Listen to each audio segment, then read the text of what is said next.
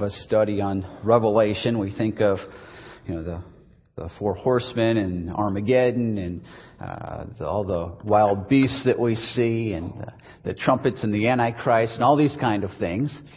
Uh, and because we believe that the book of Revelation is written for us today, and it is written for us today, just like the rest of Scripture is written for us today. Um, it is written for us today, and the fact that there is a, a prophetic theme that runs for it, that runs through it. But we, we need to just keep in mind that before it was God's word for us, it was written originally to these seven churches. And they had to make sense of the book. And it had to apply to them in, in some way. We, now, we want to jump usually to the, the sixth chapter of Revelation and get right into the judgments and, and when is this going to happen? And what does it mean? And what does it mean for me? And is the world coming to an end tomorrow? And I would suggest that before we get there, I mean, Jesus was pretty good in the way he laid out the book. We need to deal with those first few chapters.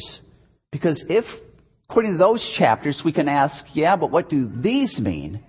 And how should I apply these? And, and will my world of effectiveness come to an end soon?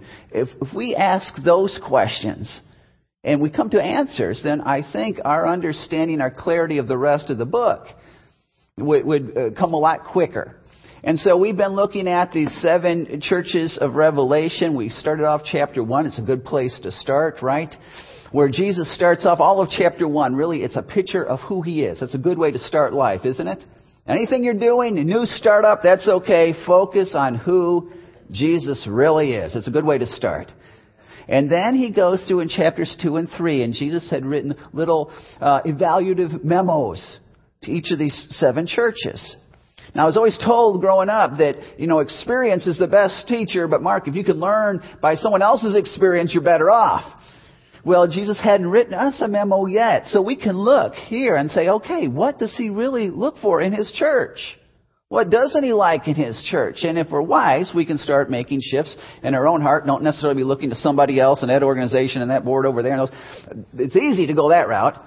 But since we are the church, let's focus in on who we are. Is this me or is, is this not? We looked at the church of Ephesus. We talked about how Ephesus was the, the largest city in Asia Minor. And the church in Ephesus was really, at this point in history, the flagship church of Christendom in all of the world.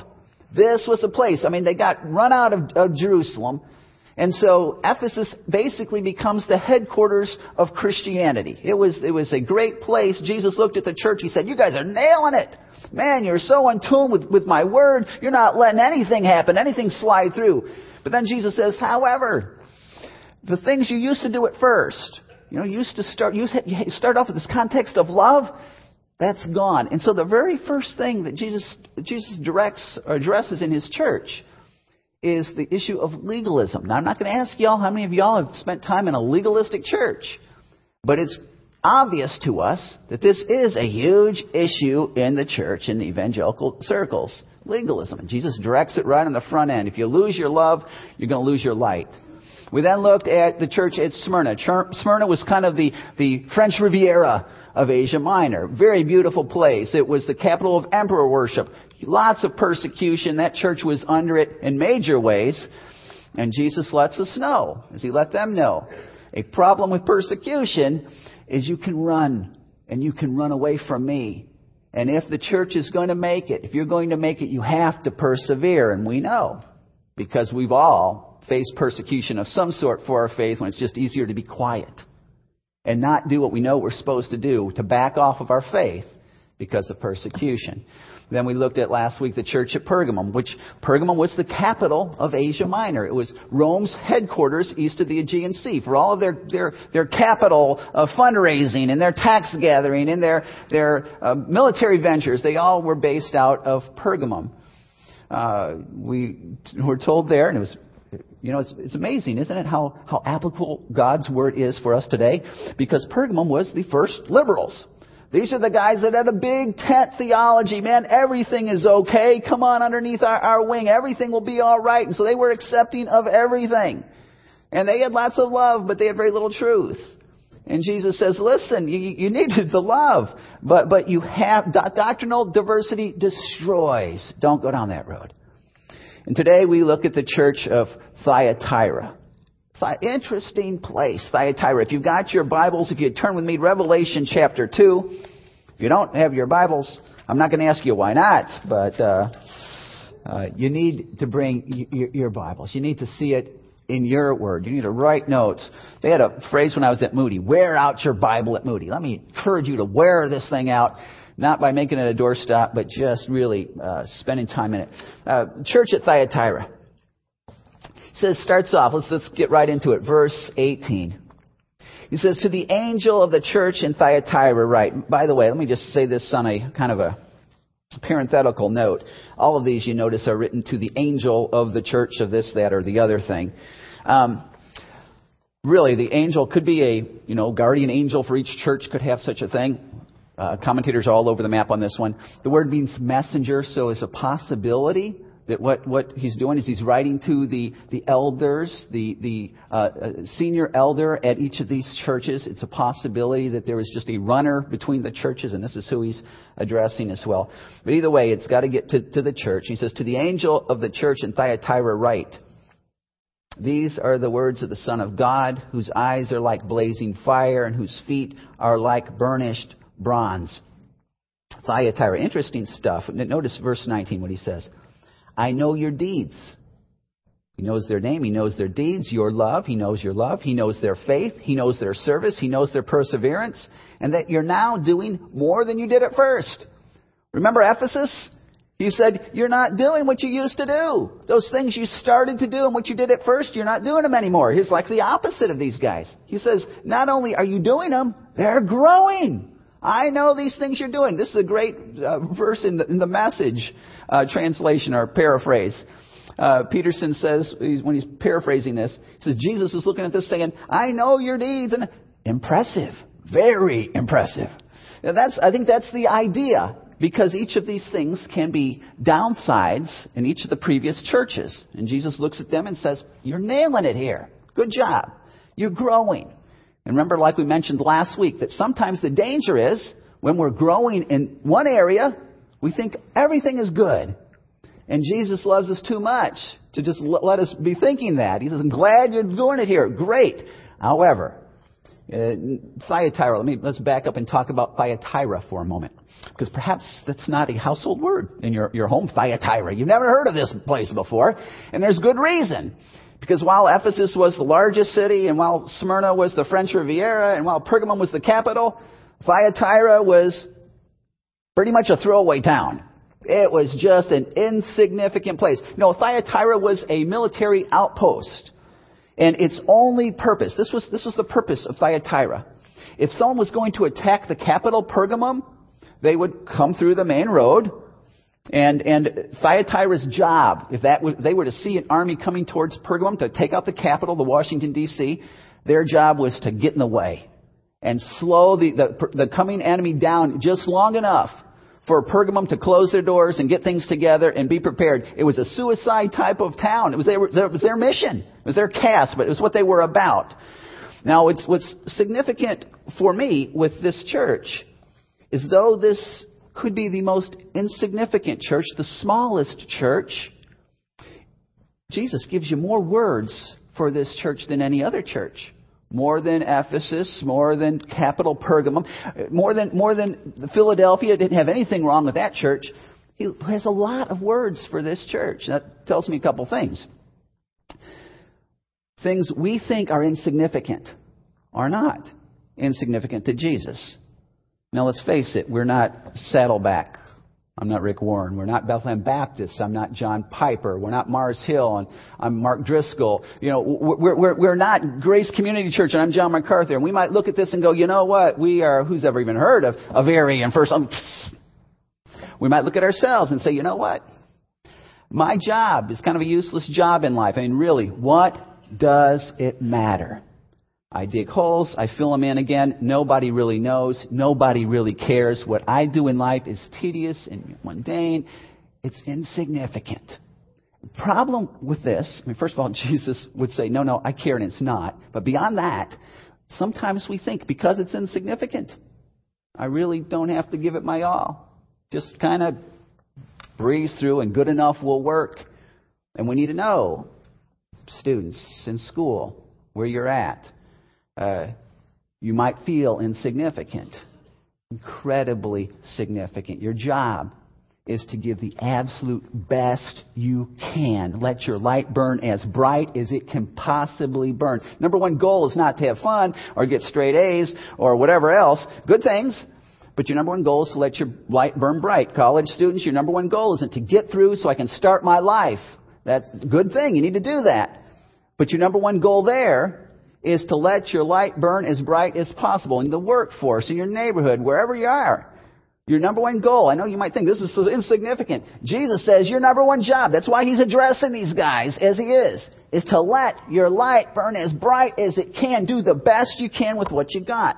It's a Thyatira uh, situation. Now, one of the things that was going on in Thyatira, archaeologists tell us, their one claim to fame is that they had a lot of trade guilds there. They were like a, a production mecca. They were a blue-collar town. Now, the trade mill, trade guilds were kind of like unions, and they had one for wool-working trade guild union. And they had a bronze-smithing trade union, and they had a pottery trade union, and a baker's trade union, and a dye trade union, because they coming out with purple dye was a, a, a major production there in Thyatira. Lots of, of trade unions. Matter of fact, more trade unions than any other town that we've been able to ascertain uh, here in Thyatira. And if you are a Christian in Thyatira, you are a part of one of these one of these one of these trade guilds. You cannot not be if you're working. Now, these these trade guilds, these these unions slash families slash religion, it's it's huge, because if you were in the union, you know if you're in the union, you go to the union meetings. And these, these guild meetings, they certainly had a time of worshiping their patron god, because every guild had a, a god. And you didn't want to offend him, and you wanted him to smile on your business, and you wanted his help, and so they had sacrifices to him. And then halfway down through the meeting, they would include immorality, and it wasn't that the party just got out of hand. This was on the schedule. And the, the, these folk recognized, keeping in mind that there weren't a lot of atheists. Everything was very religious. That was their mindset, very religious. Please the gods and appease the gods. And so that worked into every aspect of their life, even their sexuality. That was part of the deal. That was just the way, way it was. That what was going on. Now here's the deal. Here's the problem. You're in Thyatira, right? And you're in well, a, a guild, some trade guild. You've been in it for a long time. Your dad was in it. Your granddad was in it. It's just who you are. And all of a sudden, you come to know Christ.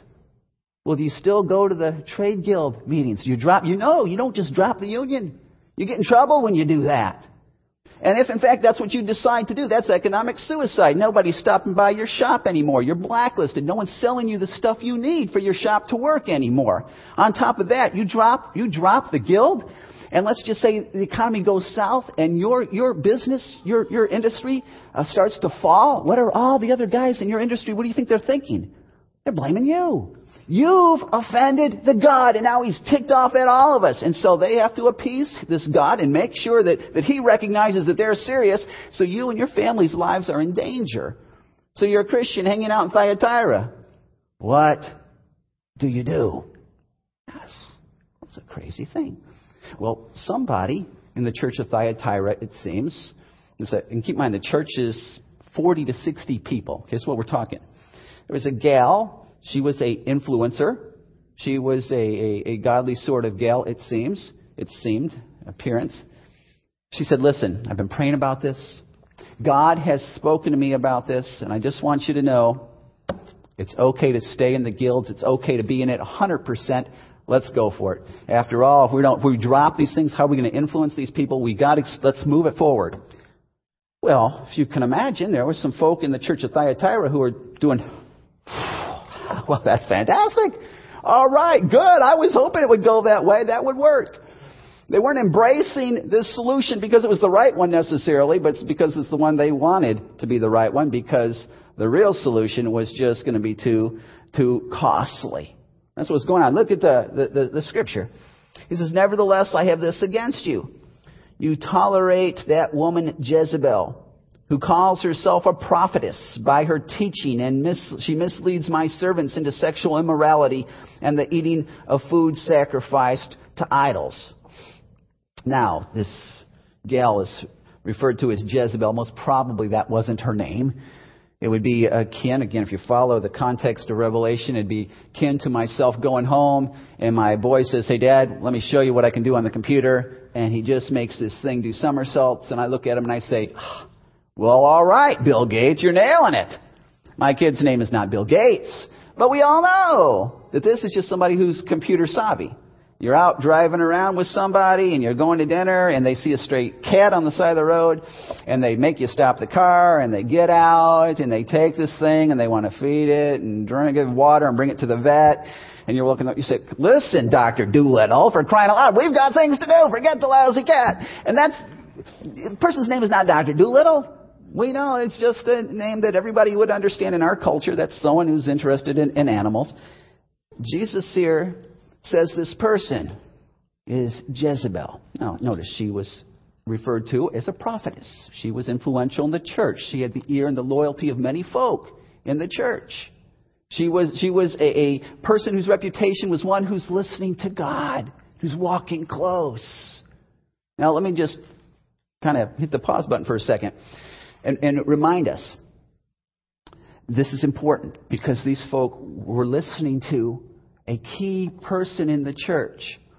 Now, what that tells me, what that tells you is that your job is not to listen to, or to follow anyway, Benny Hinn or Marilyn Hickey or, or Paul Crouch. Your job is not to follow John Ortberg or John Calvin or John MacArthur. Your job is not to follow Billy Graham or Franklin Graham or Anne Graham Watts. Your job is not to follow R C Sproul or J I Packer or John Piper. Your job is not to follow Linda Pavko or Jim McDonald or Rob Cryer or Mark Harris. Your, your job is to listen. They're teachers given to the church. And we watch their life. And if their life reflects Jesus, it gives them a little bit more credibility. So we listen, but we don't just take what they say because we're human. Everybody, we have, we can misinterpret. We can get it wrong. And so we need to stop and take what they say and look at Scripture. This is key verse, Acts seventeen eleven. We should all, everyone should have this memorized. What a great, great verse. Now the Bereans were of more noble character than the Thessalonians, for they received the message with great eagerness and examined the Scriptures every day to see if what Paul said was true. These guys were questioning the Apostle Paul. Yeah, I know you're the Paul and all, but I just want to check the Bible just to make sure we're all right. And they're lauded for this. If these guys are, are considered noble because they challenged the Apostle Paul, I think that we're all going to be lauded if, in fact, we challenge the human teachers that we have today. It's real important. You guys going off to, to different churches, you listen to someone on the radio, you're reading somebody's book. Much of what they say may be great, may be good, but we have to stop and filter it through the Word of God. Don't just swallow, hook, line, and sinker and follow. We we got it, we got it. So that's a, kind of a sun pause. It. Let's, let, let's keep going. Okay. So, Jezebel, uh, she calls herself a prophetess by her teaching and misleads my servants into sexual immorality and the eating of food sacrificed to idols. Now, if you live, live in Thyatira, this is what you needed to do at your workplace. Let me ask you, we live in Thyatira to an extent. Uh, your workplace, where you're at, do they ever put you in a position? You ever feel like you're in a position where you got to compromise, where you, you got to promise more than what you know this product is going to deliver. You know that, but you got to you got to exaggerate its good points and kind of spin its bad points, and just you got to promise things that you know aren't going to happen. You know, yes, it's within the realm of possibility that you might be able to have it delivered by that date, but you know, probabilities it's not going to happen. But what do you say? Oh yeah, not a problem. Yeah, we can do that. Just get the sale, right? Or maybe in your position, we end up having to fudge numbers. I, I had a, a, uh, a friend, she was uh, a nurse, and she told me, a solid gal in the, the church, worked with me with the youth group, but she had to change all these numbers and, and constantly put down different dates or times, I guess, that she gave out the medications. I wasn't sure exactly what it was about. But I asked her, I said, how do you square that with your commitment to Christ? How do you put that together? And she popped on her lawyer hat. She said, listen, you don't understand my industry. And she went through. I got, you know, the mortgage, and I got the car, and I got this, got the other thing. And, and God would want me to supply for, for the, these things, wouldn't he? What kind of a testimony is it to not? And if I say anything, I'm going to throw everybody else on the show, on the staff under the bus, and I can't do that. And it's just what I have to do, and God's okay with it. And because I'm there, I still get a testimony of these people, and so it's a good thing. And you go, I, I don't know. What Jezebel's deal here, what the teaching is, is idolatry. Now, here's what idolatry is. Just a just simple definition of idolatry. Idolatry is putting things behind the steering wheel that don't have a license. Easy enough to remember. There are some good things. There are some great things that should be in the car, but they ought not to be behind the steering wheel. John, Tim Keller says that idolatry is making secondary things primary. It's, it's one of the things, one of the occupational hazards for our work is really an idol that we can bow to, that we can put behind the steering wheel that ought not to be there, is security. Because we want to take care of our family. And because we're afraid of retirement without anything. And, and, and because we, we want to get that promotion. And, and because we, we know that, that we need finances to be able to live life. Now, I think that that is not a bad fear per se. It should be in the car. It makes us responsible. It helps us get up and go to work. We may not feel like it. But to put it behind the driver's, in the driver's seat, behind the steering wheel, it will lead you down roads you don't want to go. If you allow security to drive your life. And another occupational hazard for our workplace is this idea of recognition. And maybe I, I have not been a woman before, so I don't know, but I know for guys, uh, our, our, our identity is often tied up in what we do. And the further you climb up the ladder, the more important you may feel, the more important the world may tell you are. Now, now, hear me well, there's nothing wrong with believers being up the ladder. I think we need more up the ladder. Providing that you don't knock people off on your way up. I think that that's important. But we just need to know that the further you go, the next rung you go up, there are more temptations, and the cost of following is a little bit greater now than it was before.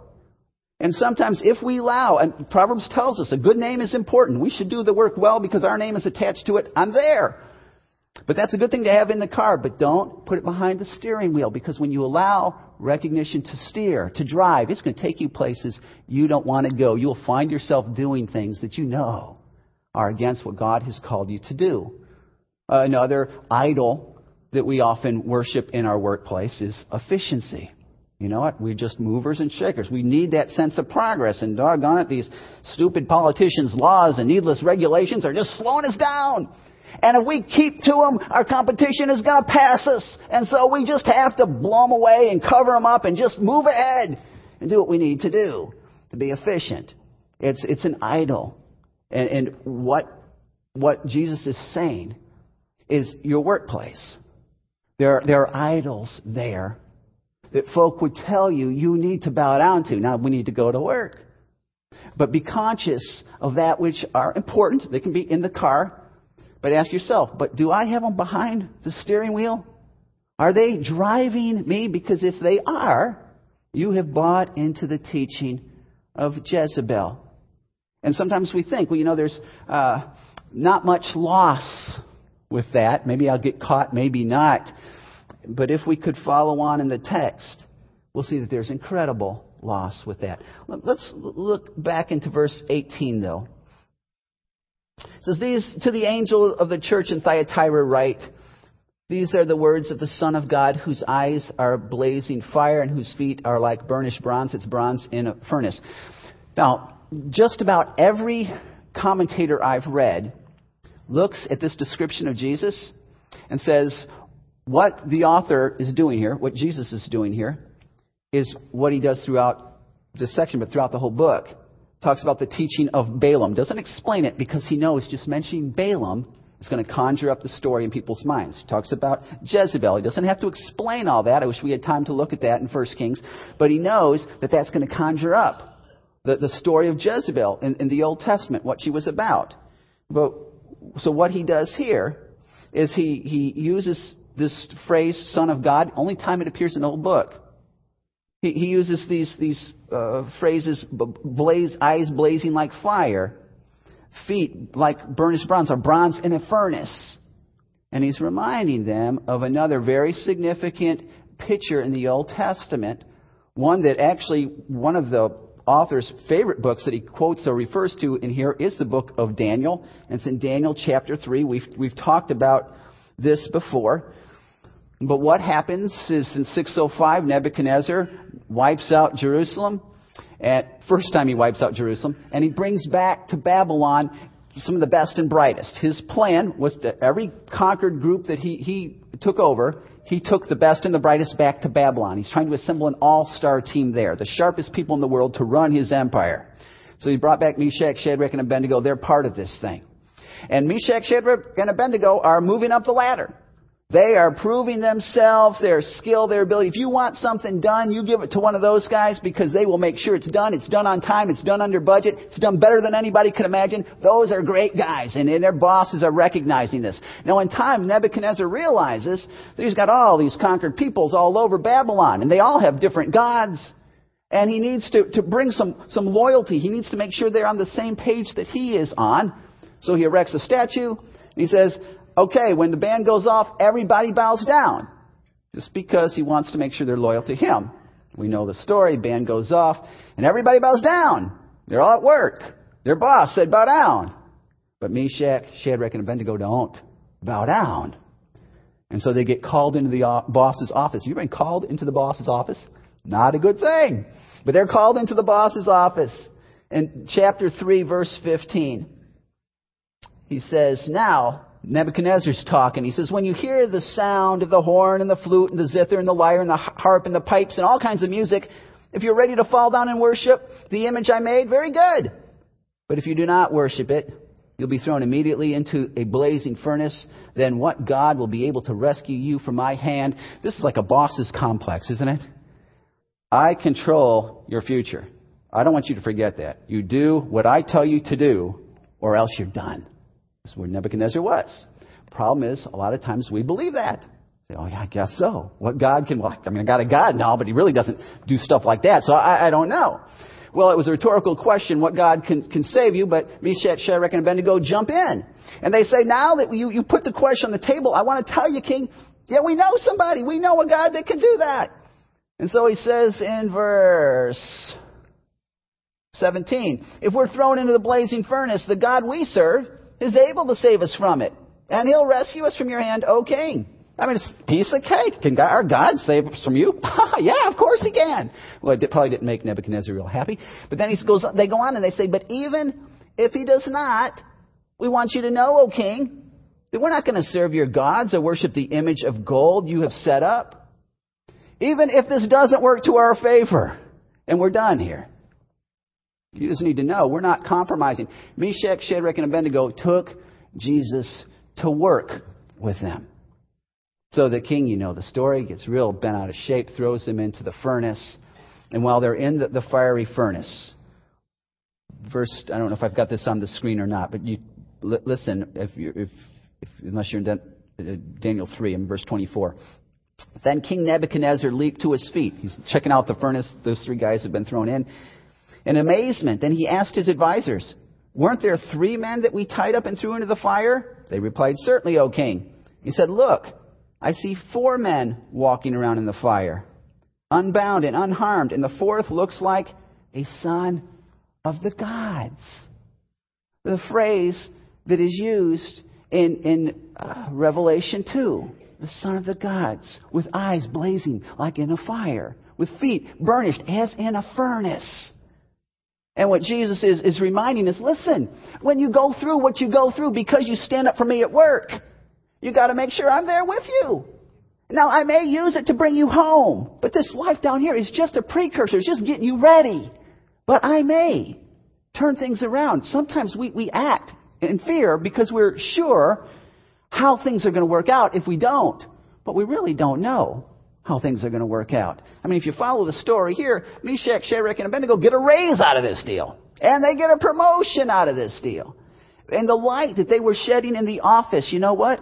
It goes beyond, because five hundred years later, we've got some magi from the east, guys that were actually had worked in the same office that these guys had earlier, came to Jerusalem saying, Where is he who's been born King of the Jews? And most Bible scholars trace those guys' path back to right here.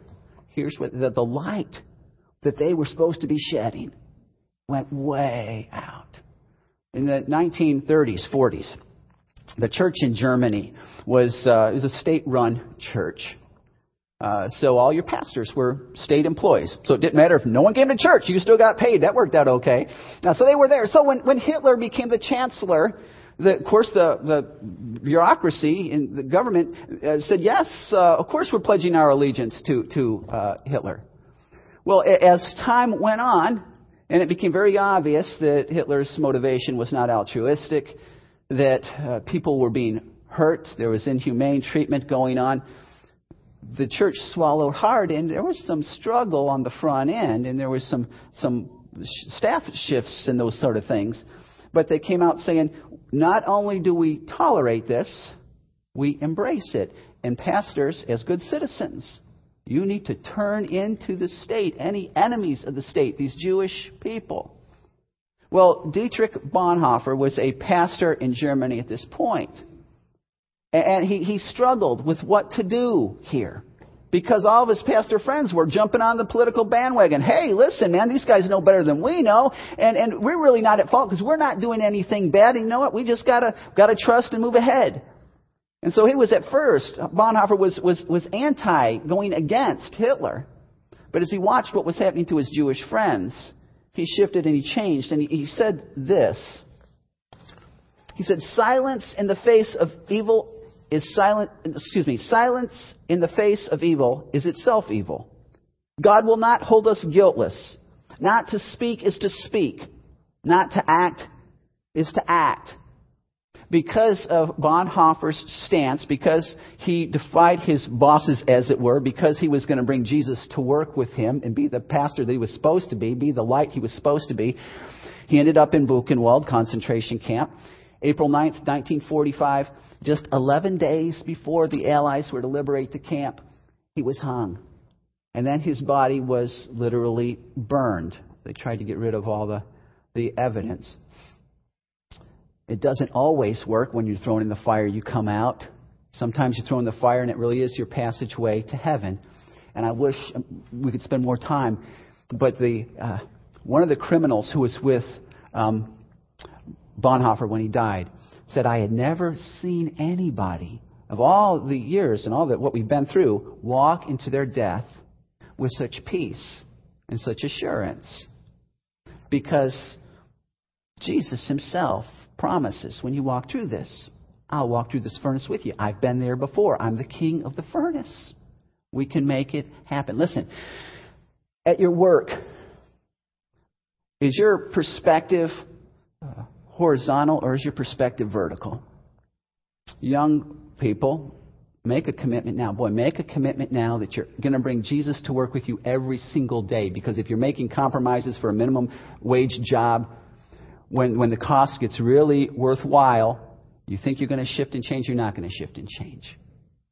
If you're in the marketplace now and you know what you're having, it's just a different world from home and church. And you're you'd be ashamed if you knew if your kids knew what, what you are and what you do. Uh, maybe you need to say, Lord, I'm not. I'm going to heed your word here. I'm not going to follow, because if we don't, then our lives, our church is nothing more than mortar and stone and a steeple, and our effectiveness to the community is zero. Our light has gone out. Would you pray with me? Lord, you're, you're, you're hitting everything that we're dealing with, everything we face. The, the things we think were just for them back then are for us today. And our desire, oh God, is to be your church here in Erie, Pennsylvania, to do what we've been called to do in a way that would please you. We want our light to burn as bright as possible, Lord. And all those things that we might even be involved in now that would diminish that light, oh Lord, would you convict us? God, would you give us the courage? May we be committed to bringing your Son with us to work. In his name, amen.